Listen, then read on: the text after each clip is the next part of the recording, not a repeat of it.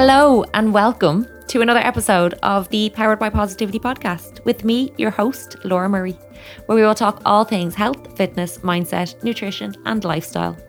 I'm absolutely thrilled to be joined by Ashling Vaughan for this episode.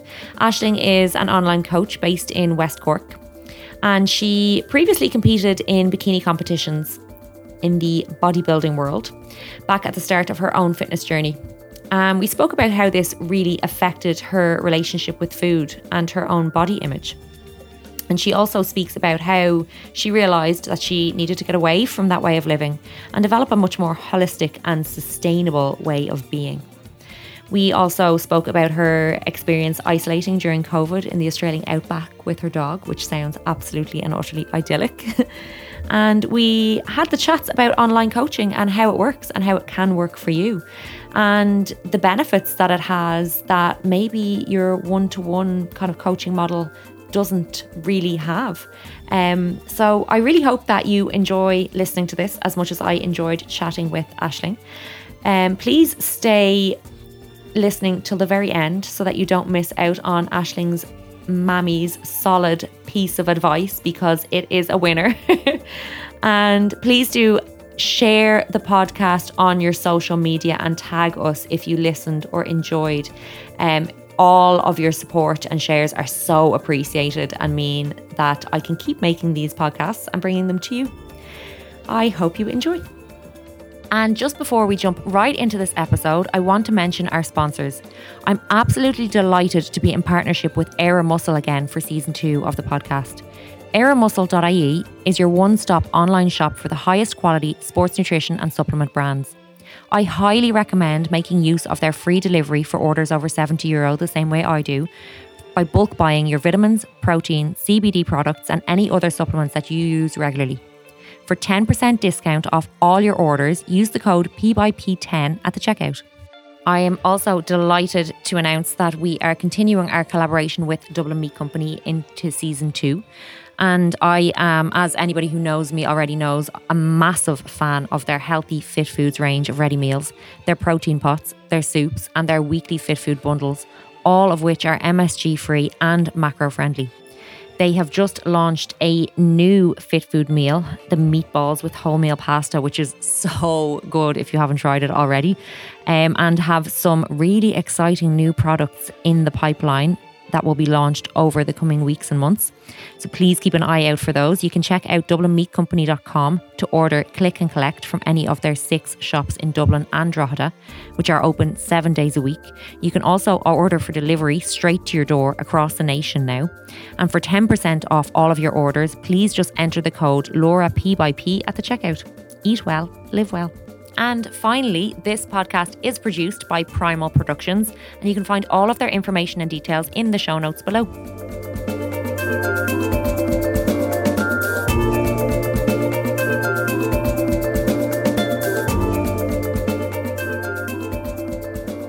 Ashling Vaughan, hello. How are you, Laura? How are things, girl? Great. How are you? I'm good. I'm good. Thank you so much for having me on thank you so, so much for taking the time out of your very busy schedule um, to guest on the podcast today. Absolute pleasure to have you. Um, before we jump in, Ashling, um, I'm going to get you to tell the listeners, if they don't already know you, who you are and what it is you do. Brilliant. So, yeah, I live in West Cork and I'm an online, full time online coach um, for women, females, basically. So I work with ladies who, you know, want to lose weight, want to tone up, but there's a massive um, i suppose element of our thing. What we do is like it's very kind of holistic based. So we really focus on the lifestyle element of things. Um, typically people when they come to work with myself they've tried loads of other different things you know between slimming world or weight watchers or like this kind of like you know gym challenges or quick fix but they've really struggled to maintain that. So i suppose the, the service that I have or the coaching that I have is quite different in the sense that I'm a firm believer like you know if someone comes to work with me it's kind of the the final solution you know? What i like to say is we do it once we do it right and then they have the results for life. Um and there's there's a massive i suppose mindset element to the whole thing as well which really really helps people get that result. Um so yeah that's basically what i do. I have a whole crew of ladies who are worldwide. Uh, they're in ireland they're in the uk the states canada australia the netherlands. Um they're they're scattered everywhere. Um, so there's a big, big crew of us, but um, yeah, the community is lovely. It's a really, really thing, uh, a nice thing that I really enjoy about the job. So yeah, that's pretty much that's pretty much me and what I do. Amazing. So quite literally helping women all over the world to better their lifestyle yeah. and and just maintain those results. Um, amazing, which is pretty uh, very much the way I work with my own clients as well. Um, which is why I kind of when I heard you speak uh, recently at a seminar, really resonated with everything you were saying. Mm. Um, I, would love for you, Ashling, to tell your story about how you kind of got to where you are now, um, mm-hmm. and um, just speak a little bit about the bodybuilding co- competitions that you've done and the how that kind of affected you and how that got you to where you are now, working in a more holistic way in terms of health and fitness. Yeah. So it's like, how much time do we have in this podcast to go through the whole the whole journey? But like honestly, long, long story short, I was very active in my teens. I did a lot of Irish dancing. We competed at, uh, you know, a high level. Um, would have been training, you know, four or five times a week with that, you know, intense exercise, intense training. Um, and I gave the whole lot up when I went into leaving cert. So naturally, you know, as you do, gained a little bit of weight from um, not being as active, kind of went to college, and I suppose I was maybe the start of my second year in college after a couple of years of not having any kind of focus or being athletic. I would have played basketball in secondary school. Um, we would have had horses at home. Um, I would have played camogie. There was a whole mixture of things always going on, something in the background. But I suppose when I had that window between, shall we say, my leaving cert and like second year college or so, I was actually doing not much really, to be honest. And as you would expect, gained a little bit of weight, became a little bit body conscious and I just wanted to feel a little bit healthier. And I remember I was going on a holiday with my boyfriend then at the time. And I went to the gym and I was like, lads, I want to get in shape for this trip to Lanzarote. Um, you know, can you help or whatever? And the whole thing started from there. So I joined the gym. I really enjoyed it. I really uh, was good at it. Um, I was very disciplined around the whole, um, you know, food and dieting, but it was your typical gym scenario in the sense that you know, you got the meal plan and this is what you had to eat, like these four meals for like four weeks. Ridiculous okay, stuff. So it was one of these kind of body transformation four week holiday prep type things. Kind, kind of. It was kind of like I was working with the same PT. He was excellent. He was absolutely yeah. fantastic, really good at his job, and we got on really well. He taught me a lot. I really enjoyed the whole process. Um, but I suppose I kind I kind of got hooked from there. Um, there was this whole what thing of like then, Ashling? I was, I would say, it was probably 20 maybe? 20 i would okay. say yeah.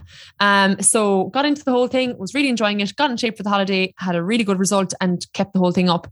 Um and it was suggested to me i was kind of looking for that little bit extra. I was really good at what i was doing and it was suggested to me like what would you think of a photo shoot?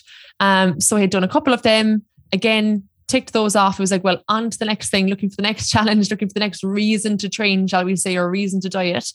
Um, and then the idea of the bikini competition came up, the bodybuilding comp. Um, so worked super hard for that. Um, trained for it, did well in it, was really happy with how the whole thing went. But as you and I know, it's never as easy to kind of come out the other end being, could you call it normal?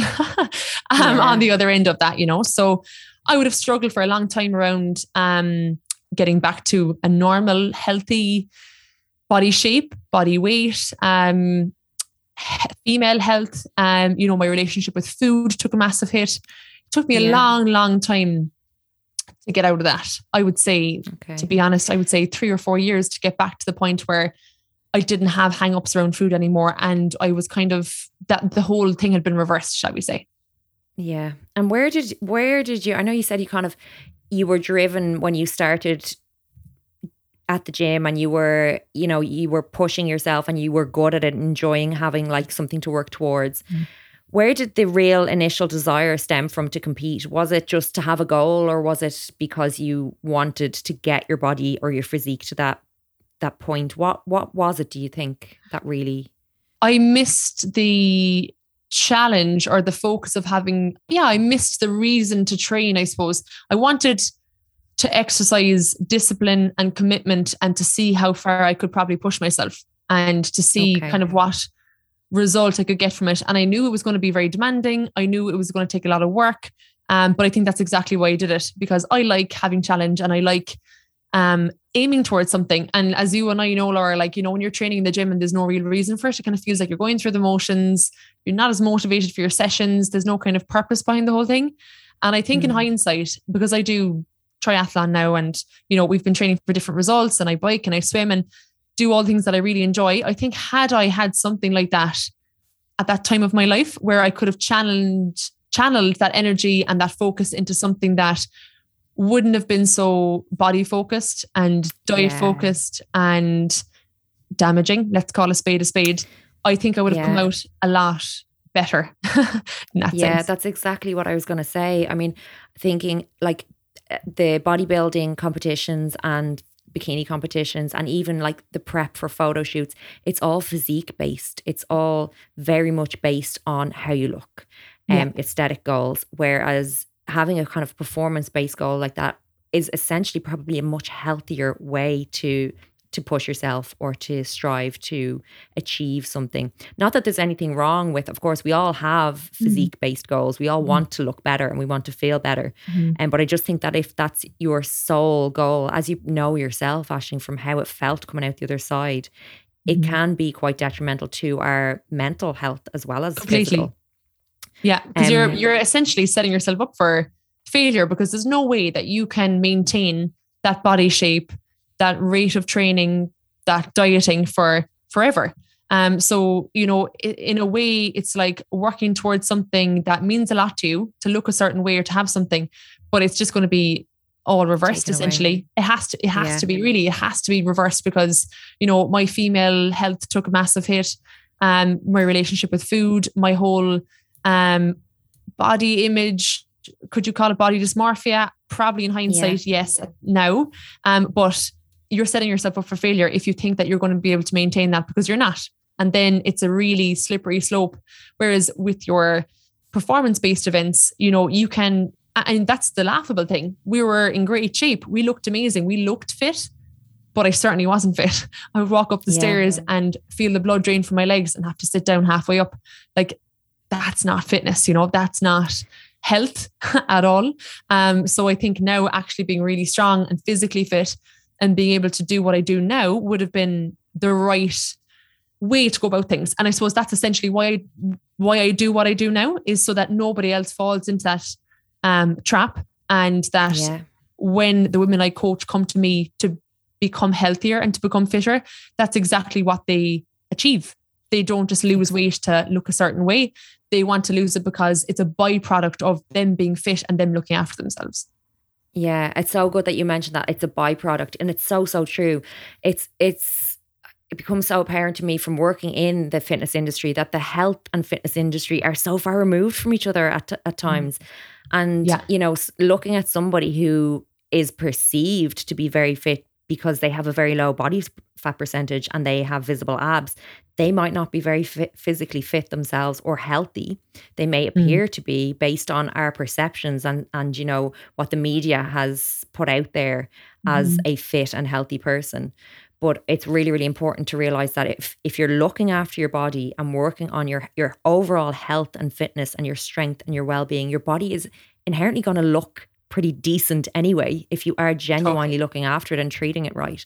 So as a yeah. byproduct of of really having that holistic, well-rounded approach to your health and well-being and your fitness, then you're gonna look shit hot anyway. um, Completely. And, and quite often yeah quite often uh, better than than when you are completely depleted because you've tried to pull so much body fat off your body that it stopped actually doing the things that it's supposed to do like you know losing mm-hmm. your period that's one of the things that mm-hmm. happens often when females you know get to that point um mm-hmm. how was your relationship with your body before you entered into competing or prep i never had any issues with um my body image or food for that matter. We had a really healthy upbringing. Like, um, there was never any of that growing up, shall we say? Like, you know, we always had very kind of normal relationship with food. Thankfully, like that's all credit due to my parents and my mother in particular, probably, you know, in having good, healthy, wholesome stuff for us at home all of the time. And um, there was never any learned behavior from, you know, parents or being at home or anything like that. Um, so I would have never had any issue like even when I went to that gym on that first day to get into, you know, just to feel better myself and to get into some bit of shape, you know, I would have danced. And again, I was fit and trim and I looked good and I never had any issues with my body because I was being active in dancing.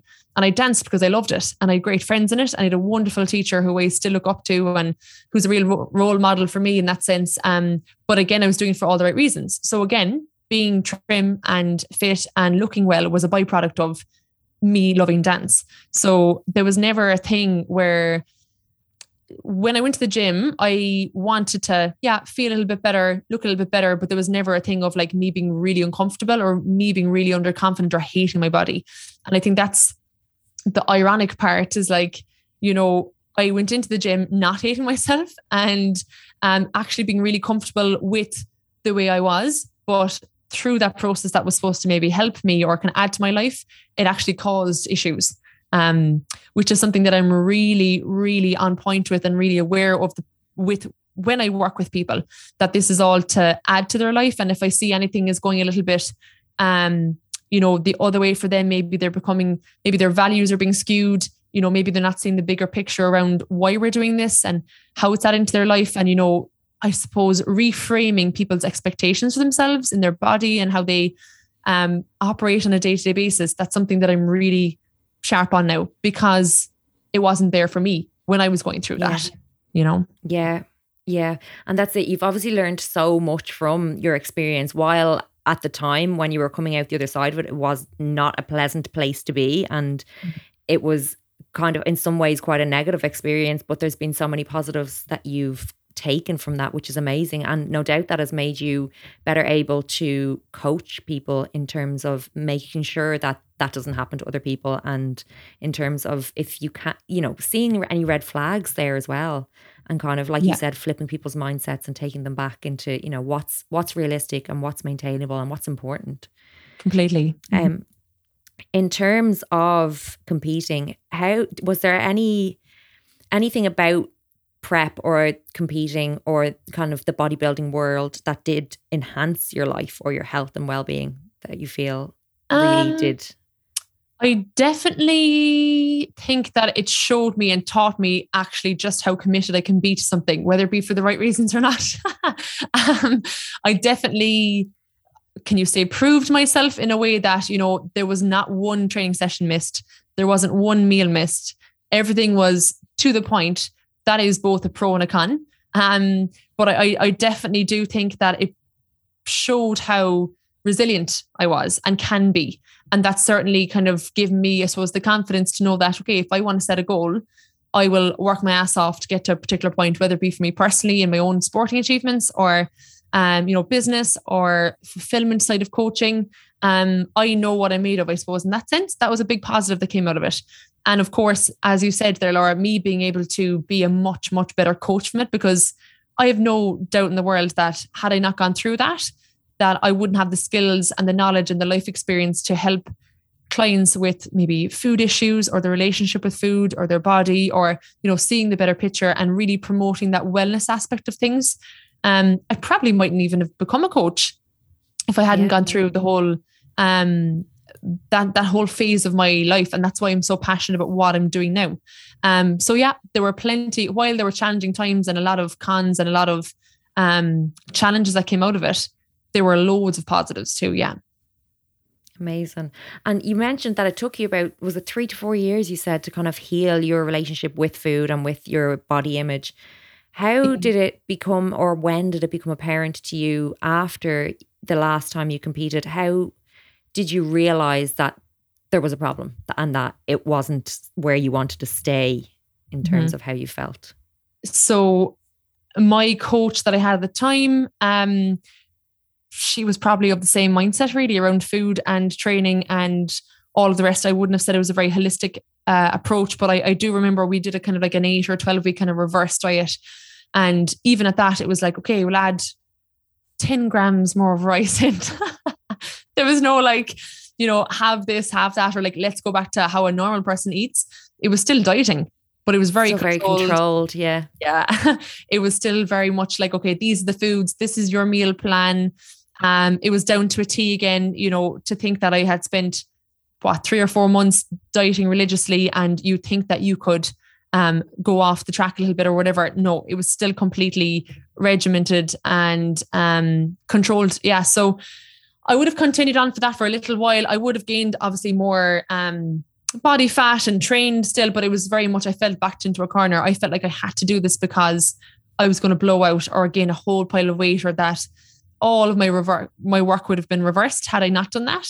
But I'll always remember I was um the big light bulb moment for me was I was on holiday in Australia one Christmas and I was in Bondi and I was sitting on the beach and I tell my clients this um, a lot of the time just to get in perspective but I was sitting on the beach on my own in Bondi and um, there was like a really nice sunset and I remember sitting on the beach looking out this amazing sunset being in one of the most amazing places in the world like a really what should be a really special moment and all I could think about was the food that I had at the market previous to going to the beach. So I went to the market, grabbed myself like probably something healthy like a juice and a granola bar or whatever. And I just remember thinking like having f- fierce guilt over what I'd had to eat and like, oh, I shouldn't have done that. And then this whole, um, I suppose, contrast or um, conflict within myself being like, you're sitting here, you should be enjoying this sunset.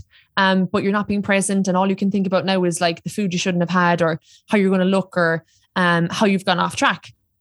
And I remember sitting there and like, holy shit, like if this is going to be my life going forward, where every other memory and every other important thing or should be important to me event, like, you know, your wedding or birthday party. And if you feel this way around food and if you're having these thoughts going forward, I was like, I don't want to live that life. I don't want that life for myself. I actually came to the conclusion in that moment that I would actually prefer to be overweight and be yeah. free of what I was thinking and be free of the standards, like these insanely high standards that I was setting for myself and that I kept myself to. Um, I would prefer to be overweight and prefer to be in that space than be controlled and Having feel that, that, way. Internal struggle all the time, yeah, and not being fully present ever really because yeah. you're so overconsumed by thoughts of what your next meal is going to be, yeah. what, whether you're going to be able to control yourself at a party, whether you're going to have a binge and feel shit, and totally. then like that, yeah, sitting there watching an unbelievable once in a lifetime sunset and mm-hmm. worrying about the few calories you had. Yeah, it's, completely. And there was but other understandable yeah and there would have been other other occasions like other holidays and like um I, I suppose on reflection I was reading a book I think it's called Fat Chance it's Louise McSharry's book and I was reading yeah. that at the time as well and that gave me a lot of insight and kind of I suppose perspective and I was really inspired by her body confidence and her journey and her kind of I suppose accepting um the way she was and the way she wanted to live um and she was she's super body, body positive and everything. So I was reading that book at the time as well, and it gave me a lot of insight. And I suppose it kind of caused me to reflect really. Um, but yeah, that was the starting point, and I kind of set about wanting to make a change. And it was quite a scary time for me. You know, there was no structure around how to do this. Like, you know, if you want to lose weight and get in shape, there's a diet plan, there's a gym plan, there's this, that, and the other approach. But nobody actually, there's no program there or no plan there to help you through going the other way to reverse all yeah. of this stuff that's a lot of the work that I do now with clients. Um, and that's why I created the program because it didn't exist when I was going through this. So I didn't want anybody else to go through the same thing. And I wanted to be able to help people if they were. Um, so I set about, I suppose, gradually helping myself kind of heal the relationship with food, um, drop the high standards, be empathetic towards myself, be patient with myself, give myself rest, give myself a break.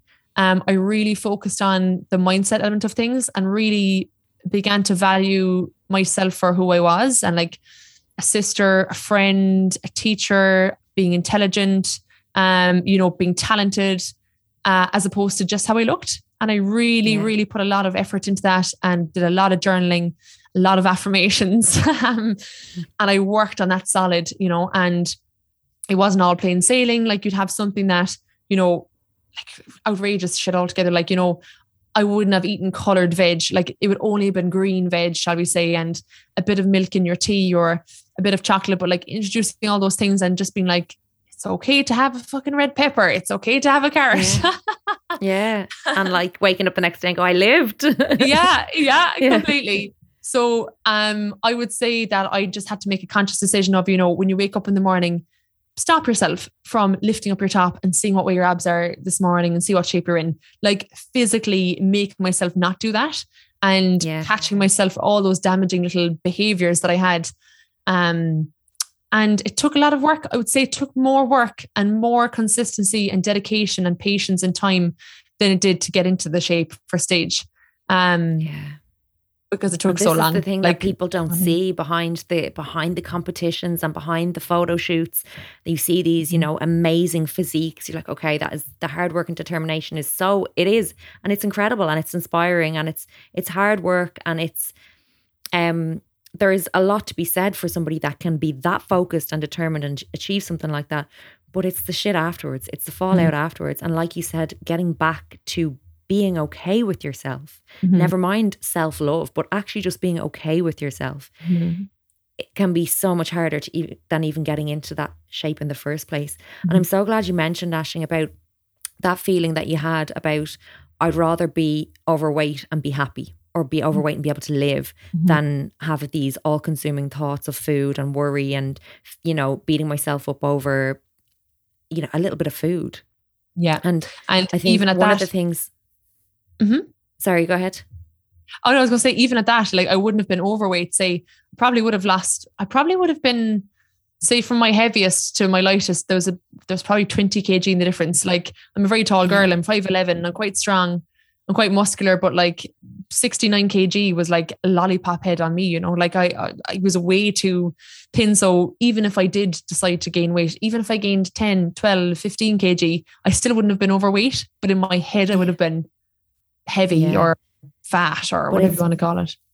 it's a really important thing to consider for anybody who is even thinking about entering into a prep, whether it's for a competition or for a photo shoot, is what are you willing to compromise? And Mm. even for just somebody who wants to lose a bit of weight and get in shape, before you kind of think, okay, I want I want abs. Why do you want abs? Like it is not Mhm. going to make you happy. It is not going to make you love yourself. Waking up in the morning and having abs is not going to make you feel any differently about yourself unless you do the inner work. But what is it you're Mhm. willing to compromise? Are you willing to give up those, you know, evenings out to dinner with your friends where you're making good choices and you're looking after your health and well-being, but you're still able to, you know, eat food without thinking or worrying about how it's going to affect your physique. Mhm. It it's about really figuring out what's important to you, I think. And yeah. like you said, having a little bit more body fat, but being able to live freely, there's a lot to be Mm. said for that. completely i love the fact that you said as well about like you know your reason why like what's the reason why and it does come down to like there's something probably missing in most people who kind of pursue these extremist things. And i i know this myself and like i know this um in hindsight like hindsight's a great thing. Um and you get wisdom when you get older and as you explore more like why you went after that and why you did those things um you get a lot of answers. Um but yeah it's it's typically feeling like as you said that like if they're going to get an insane shape or look amazing you know i've been that 20 kg lighter i've been ripped to shreds and it still doesn't give you confidence it still doesn't give you self-confidence essentially it doesn't fill that void if you are somebody who thinks that they aren't good enough or that they should be doing better or um you know that what they're doing on their day to day isn't like outlandish or really really challenging well then you know you you need to question that. You need to say, yeah, exactly as you said, what are my motives? Why do I want to do this? And chances are that thing can be fixed or that void can be filled without extremist action in having abs or, um, you know, competing or a photo shoot or whatever. Yeah, a hundred percent. Um, another thing I wanted to touch on with you today, Ashling, was you spoke when I heard you speak at a seminar recently. You spoke about how you went to the outback on your own during lockdown and Mhm. set up your business, which again takes a lot of determination and focus.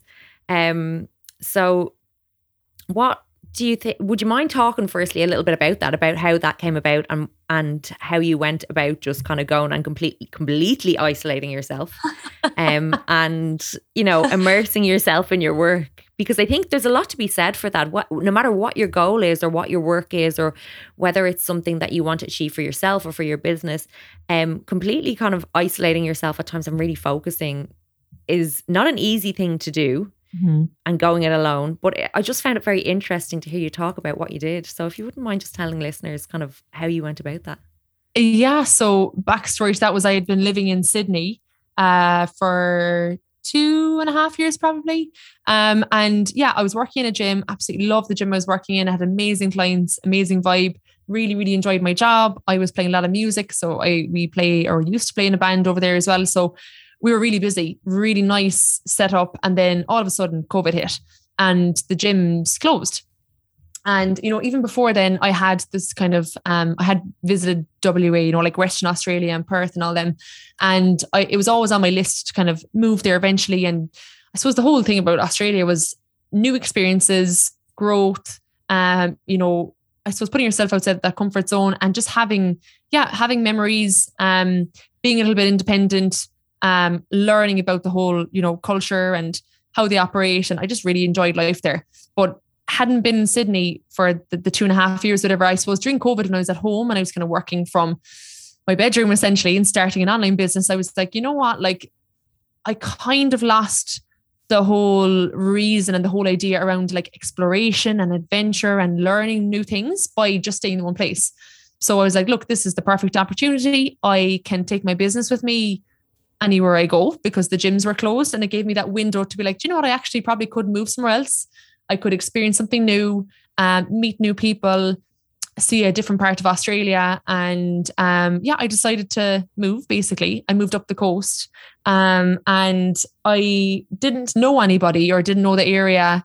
Or I suppose I had I had an idea that I might eventually meet friends up there because I thought like oh gyms might open or whatever but um that wasn't the case because we were in lockdown when I was up there um so I suppose I spent a lot of time on my own. Yeah, I spent a lot of time on my own. I had time working on the business.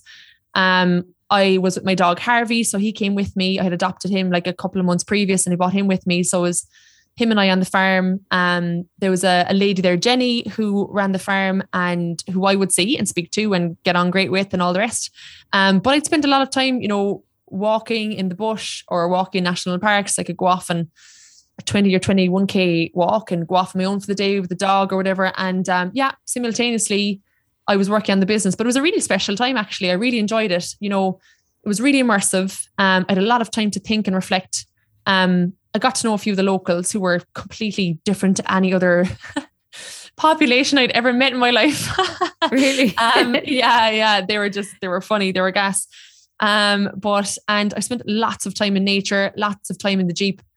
Um, I had a kind of a ute or a jeep that I used to have over there, and just going on road trips and exploring and seeing new things, and um, yeah, standing on my own two feet. It was kind of a wild time, really, if I think back on it. It sounds absolutely idyllic. A great way to spend lockdown, anyway. Yeah. Um, mm-hmm.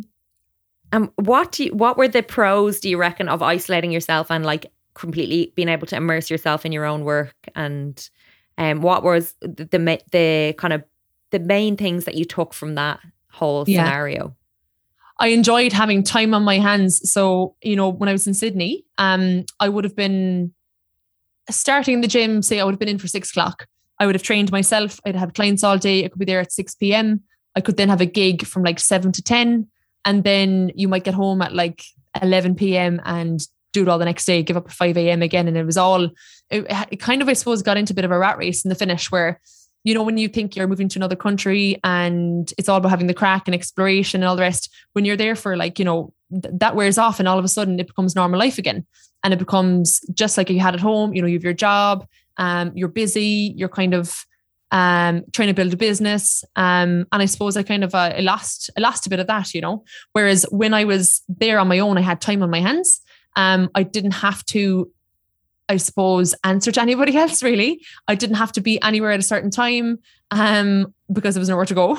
Um, I was on my own. So I could literally, because I was working between Australia and Ireland, the time zone was hectic. So I could be up at 5 a.m. for a call. I could be on another call to Ireland at 11 p.m. and I could be back up the next morning. So I suppose I gave myself the time and the focus and the momentum to be able to build my business quite quickly um, yeah. and I suppose live life on my own terms essentially.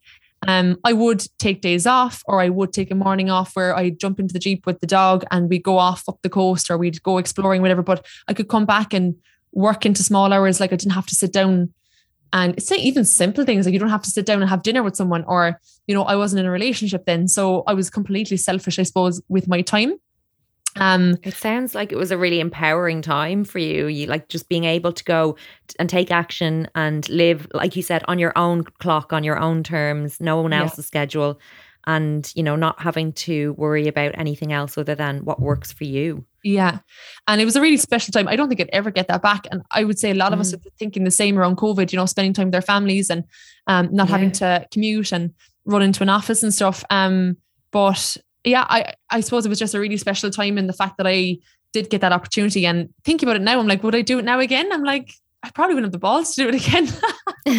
because yeah, it was, it was hard. It was tough. I did become quite lowly in the finish and yeah, I did start to go a little bit insane.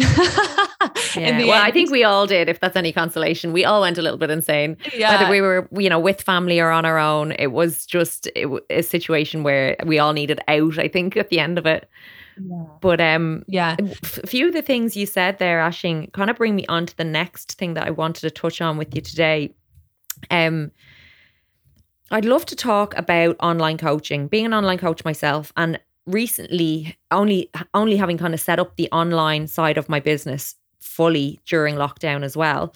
Um, I'm noticing that there's still a little bit of apprehension when it comes to the online coaching world for for anybody who mm-hmm. hasn't been on that side of it before.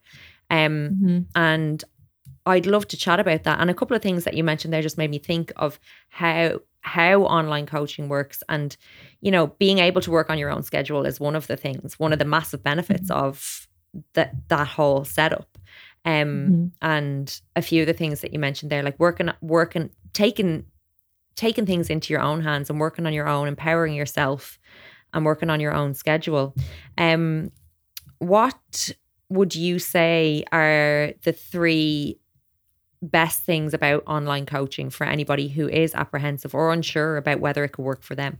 Mm-hmm. Good question. First thing that comes to mind is you definitely can get a way more help with the stuff you need help with in online coaching. For example, somebody goes to an in person PT to lose weight and they go and they do their couple of in person sessions. They might have two hours a week with their PT um, but the reason that they could be overweight is their emotional eating or um, their binge eating because of stress, overwhelm, um, tiredness, emotional stuff. And no matter how many PT sessions they will do with that personal trainer in person, it's not going to the root of the problem. It's not going to fix it. Yes, they might flog them to death in training sessions, and of course they're going to lose weight. But as soon as they stop the PT, that behavior the is still there. Cause is still there, yeah, and it's not yeah. being addressed. Yeah, yeah, I completely agree with that. Yeah, yeah. So, like as we know, the training is only a tiny portion of all of the other stuff, like you know your food, your sleep, managing your stress, um, your general lifestyle, having that balance. And I found when I was on an in-person PT on the gym floor in Sydney, that none of that was being addressed. And I would have loved to sit down with clients and just have like five or 10 minutes. And I used to in the finish we used to have like a session a month or whatever where we wouldn't do a PT session or bring them into the PT office and we would chat about, you know, their nutrition or their behaviors around food or their general lifestyle. But it was only a small, tiny portion of what should mm. have been done. So the biggest win for me in a coaching perspective and why my clients get amazing results now is because we have that framework there where we can give time and there's a massive emphasis on behaviors around food, mindset, limiting beliefs, how to incorporate this as a lifestyle as opposed to just giving two hours in the week where it's just exercise. Because your exercise is like one hour of the day, one of the 24. So the other 23 hours, like your sleep and your walking and your um what you're telling yourself and your your self-talk and all the rest, they've huge, huge, I suppose, a huge part of well-being and even in weight loss as well. That's the biggest thing that has been um a huge win for online coaching is because there's a program there, there's a structure there, um, there's loads of more help and support to people when they have the online coaching. Like for me, if I would have seen a, a client twice a week, um, you know, that was a touch point. But you know, for me and my clients, we have a touch point on a Monday. I do a check in with them on a Wednesday. There's another one on a Friday. We have two Zooms a week on a Tuesday and Thursday. So every yeah. single day of the week, they have support, they have help, we have their back. There's a Facebook group, there's community, there's like minded people there, and it's giving them so much more than just going in and a sweat for two hours in the week. Yeah. That's yeah. the biggest pro, I think. Would you think the same from yeah, your- oh, 100%. Yeah, absolute game changer. I mean, the things that we can talk about and that we can help people with go way above and beyond just training. And I think mm. that that is so so important and it's it's really um not undervalued, but I just don't think that the the emphasis is put on that enough in the one to one, or mm-hmm. so, sometimes may not be. Um, I like to touch point touch it base on all of those with my one to one clients as well. I'm still working mm-hmm. on the gym floor with a certain amount of clients weekly, mm-hmm. as well as the online. But I completely agree that with the online, there is more emphasis on that, and it's those things that really are at the crux of any transformation. Like, really, at the mm-hmm. crux of any transformation, it is the mind. It's your mindset and its behaviors and habits. Um, and any any physical transformation that happens has to start there. And mm. particularly if it's something that's going to be sustained or maintained. So those things have been an absolute game changer. And to see the difference as well in where people are going to, from and to in terms of their progress when mm. we're making sure that we're touching base on all of those things regularly and weekly it's mm-hmm. it's so so important so yeah for me that is that's a huge huge benefit and probably one of the biggest in terms of we talk about everything we talk about sleep stress and mm. um, like you said any um, issues with emotional eating or stress eating all of those things are addressed weekly um, mm-hmm. and that support has been such a game changer for all of my clients mm, yeah the other thing I would say as well that is a huge one that I think is again kind of undervalued is the opportunity for people to work on their own schedule. And this is what kind mm. of reminded me um, when you were talking about working on your own schedule when you were living in Australia and in lockdown. Yes. Having the opportunity to, okay, if you have a personal trainer, it's great. And some people might say, you know, I need somebody, if there's not somebody there waiting on me, I'm not going to turn up okay, that's mm-hmm. fine now. And you've acknowledged that, that that's maybe the way you behave now or the way you think now. But mm-hmm. do you want to live your whole life having to, you know, have someone else waiting on you going, come on, you need to turn up? We need to overcome that barrier and get you to a place where you are turning up for yourself because yeah. you want this, not because someone else is waiting on you. Yeah. So, getting to that point where you're getting it yourself into a routine and you're saying, okay, this is what works with my schedule. I get up and I train on a Monday morning, Wednesday morning, Friday morning before work. And I turn up for myself and I do the work. And then I know if my PT goes on holidays for three weeks mm-hmm. and, you know, isn't there to wait on me, I'm not going to miss three weeks because someone else isn't telling me to turn up. Yeah. I'm still getting up and doing the work and, and feeling good and maintaining my health and fitness. So that's been a huge, huge benefit that I've seen. Yeah, you did right. That was going to be my point too. You hit the nail on the head. You know, like having that um, flexibility and I suppose, yeah, choice. Like my crew, they have the app, um, you know, they train when it suits them, they work around kids, even if it's 20, 30 minutes, like most people are so busy, or if you're a busy mom or whatever, you might get like a quick 20 minute window. So if you didn't have, you know, a schedule with a PT for that time, you know, things change all the time. Life changes, plans change. Um, so it's just it actually makes it way more accessible to people to make this a lifestyle for themselves.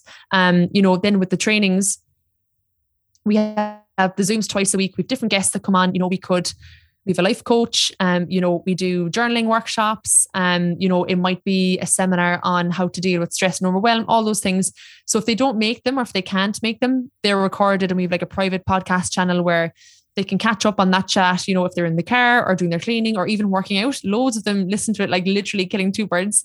Um, yeah. So um, it's been a complete game changer for people because, as you said, Laura, they're doing it for all the right reasons because they want to show up for themselves. They want to do this for themselves and they're taking ownership of what they're doing as opposed to, you know, no one likes to be told what to do.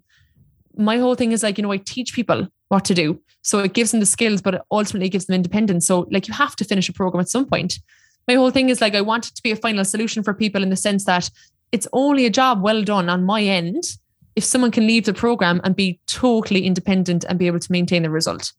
So yeah.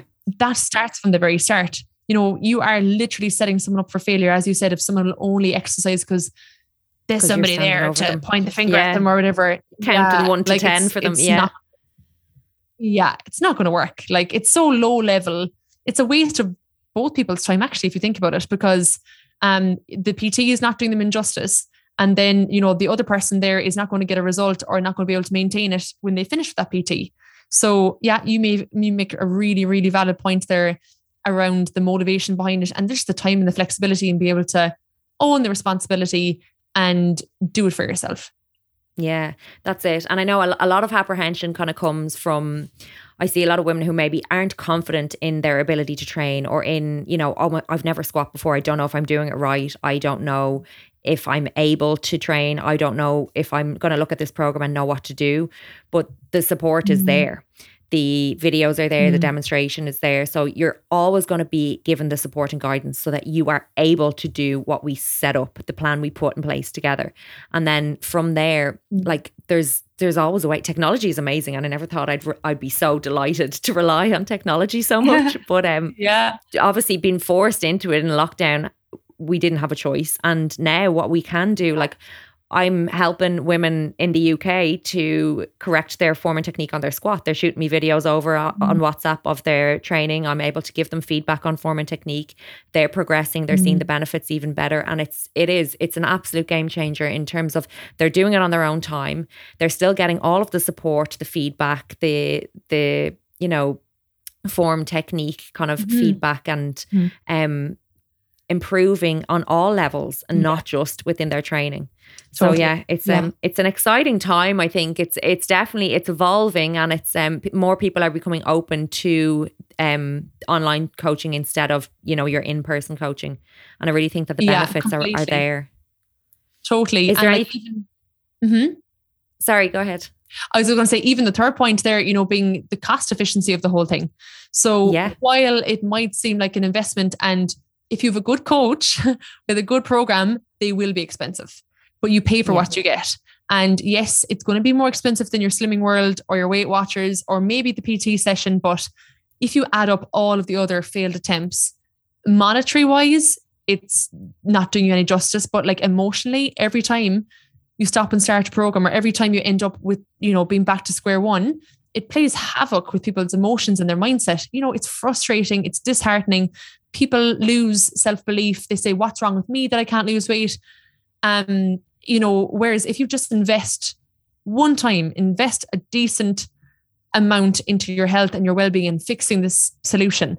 Because if you're in your mid 20s or your early 30s, like touch wood, like you're going to have another 50 years ahead of you of eating and thinking and moving and living and um, you know, all of those things. So yes, it might be an investment now for your 12 weeks or whatever it may be for your online program, but spread that out over 50 years.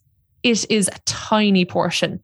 And if it gives you the life skills and the freedom and put you in a really, really good place the rest of your days, and not only will you get a lifetime of value from it, if you have kids down the line, or if you have kids, or if you want a family, you're in the position and the authority and have the knowledge to be able to give them a lifetime of value from it too, because you can teach them and they'll never end up in the same shit situation maybe that you've been in going around in circles, you know, not being happy, trying to lose weight, being underconfident, having issues around food, you're sparing the next generation all that stuff. So yeah, it is a great cost, point. Yeah, and like yes, it might be an investment now, but over your lifetime, it is hugely cost efficient. You can hang on to you know the workouts, Laura, that you give your clients and I give my clients. They have the skills, they have all the materials, they have the coursework, and at any point, whether it be two, three, four, five years down the track, where they start to feel themselves slip a little bit or you know priorities change or they've got a new job or there's been a baby or whatever and they feel like that they're not where they used to be they can plug and play all that stuff all over again and they say yeah. i know exactly what to do because laura and ash or whatever taught me how to do it mm-hmm. and you know i have all the knowledge and i have all the material and the experience and the practice from doing that online course to go and do it myself now so it's massively cost efficient in that sense Yeah, it is. It really is. It's an investment in your personal development, and you're going to take that forward into the rest of your life and continue yeah. to build on that, hopefully, um, forever, which is so exciting as well when you think about it. You're empowering yourself with the skills and the tools and the knowledge to be your best self and to continue to build on that, which is yeah. the potential that we have to be better is never ending. Like it's infinite. Mm-hmm. Um, just before we wrap up, Ash, I know I'm very conscious of your time today. Um, I don't oh, want to take up too much of your your valued time, but um, what would you three things that you would kind of tell people to consider before maybe entering into a preparatory phase for a photo shoot or a competition? What would you? What are the three things you would say to really consider mm-hmm. before first thing being the reasons why. So we touched on this a little bit earlier. So what are your reasons why for wanting to do a competition or wanting to do a shoot? It's a quite extremist thing to do. It's really challenging and it's rewarding and all the rest. But as we were saying, comes back to the point like if you think that getting in insane shape to stand on a stage with three little triangles of cloth covering your private parts mm-hmm. in front of an audience of people that you don't know and they're there to judge you and they don't really give a shit about you, you'd have to question the logic and the reasoning behind that. If there's good reason behind it, which I don't know, it, like, is there stuff that you couldn't fulfill or that you couldn't feel proud of yourself in other things like doing a race, running a half marathon, um, doing a triathlon, being able to bike or swim or whatever, dance, Zumba, whatever it may be, that thing can probably be fulfilled in a less extreme way with a less of um, a backlash and consequence after it. So that would be the first thing that I would ask or kind of advise somebody. The second one being be so careful with who you work with. Um, un- unfortunately, there's a lot of PTs in the industry who are still of that mindset and who are actually in the industry and in good shape because they struggle with these very same things, because they struggle with the relationship with food themselves, keeping this high standard, you know, body dysmorphia, all of the rest. And if you are under somebody's wing like that, you're going to learn their behavioral and uh, their behavior and their habits and their, I suppose, expectations. So I would be extremely cautious. Like the person you work with can influence your life for the better or for worse for the rest of your days. So I would be really careful about their ethos, about their theories behind things. I would question, you know, why we're doing this, learn what they're about, and learn what their, um, I suppose, their whole reason is as well. Is it for a health and well-being yeah. perspective, or is it just literally to get shredded for the sake of it and it not be meaningful? So that would be the other thing. And the third point there is I suppose, yeah, considering what are the effects, both psychological and physiological, after when you come out of it, to weigh all that up and to see. And if you are going to go in to get really clear on the expectations you have after it, because even if you were to do that, I think it would still be really hard. Um, and I would imagine that there was a lot of people who should have got help from a psychotherapist or um, food uh, behavior, you know, um, chatting to someone around this stuff and actually having a structured, systematic way to lessen the load or to kind of yeah. ease that whole challenge afterwards. Um, so yeah, it's like pre, during, and after, if you want to look at it that way. Pre, what are the reasons? During, who you're working with, and after, just being aware of, I suppose, the risk that you take when you go after something like that, and chat to, chat to people don't take my word for it or don't because what I did and what I got from it might not be what the other person or what you will get from it. So chat to yeah. everybody. I get as much, be as informed as you can and get really clear on the benefits, the pros and cons of each, because different people will have different experiences. They'll have different reasons. They'll have different, I suppose, outcomes of the whole thing. But maybe get the general majority of people, because I think the majority of people will tell you lots of really smart, excellent coaches of my colleagues of mine, whether it be an authority network or people that I know, they'd have gone through the same thing of doing shoots and and prep, and they'll all tell you like that they wouldn't do it again, probably. But you have to go through these things yourself to learn and make up your own mind. Yeah, excellent advice, Ashling. Thank you so much for sharing that. And um, I think that's that's really really important what you said there. Speak to people, do your research one hundred percent, and explore your own reasons and your mm-hmm. own feelings behind mm-hmm. why you think you want to, and really question. Like, keep asking yourself why, why that's important, why that's mm-hmm. important, until you've really kind of dug deep into what your reason is and then making sure that you're going about it in a safe way and in a Mm. way that's going to serve you ultimately. Yeah. Um, and lastly, Ashling, before we wrap up today, um, what is the best piece of advice that you've ever been given? oh my God, girl. That's so hard. I know it's a tough one. the best piece of advice. My mother is a great person for one liners. And I'm just trying to think if I can think of any of them. Um, the best piece of advice. or even just the first Mammy Vaughn one-liner that comes into your head. like she says, you know, suit yourself, girl. You know, whether it be um going on a night out or, you know, making decisions for yourself, it's basically coming down to that whole thing of like suit yourself, i.e., you make decisions based on what you need and what your needs are and your reasons behind it, not because of anyone else's or society in general or uh, coaches, teachers, whatever. Suit yourself. So, Yeah. i.e., just do you essentially. I love Yeah. that. I love that. That is great advice. Solid, solid If it's late advice. now, use that. Absolutely brilliant. I love it. Suit yourself, girl. Love it. Yeah. That is a perfect, perfect note to wrap things up on today. Ashling, thank you so much for your time and for sharing your story and for being so honest about it all because I know that journey, while you were in the shit of it, must have been so, so tough. And, you know, it took you so much time to heal your relationship with your food and re- heal your relationship with your body. But here you are now helping women all over the world through what you've gone through and sharing your experience and your story, no doubt has helped so many other people and will help people from making the same mistakes or similar mistakes in the future. Um, and it's been an absolute pleasure hearing it all today. So thank you Oh, so, so much. Thank you so much, Laura. Thanks for having me on and for giving me the the chance to to tell the story and to kind of yeah, I suppose give give people a heads up or kind of perspective on the whole thing. So thank you, girl. Really, really appreciate it. Thank you so much. No worries, Laura. Thank you. As always, thank you so, so much for listening. I really hope that you enjoyed and got some value from this episode.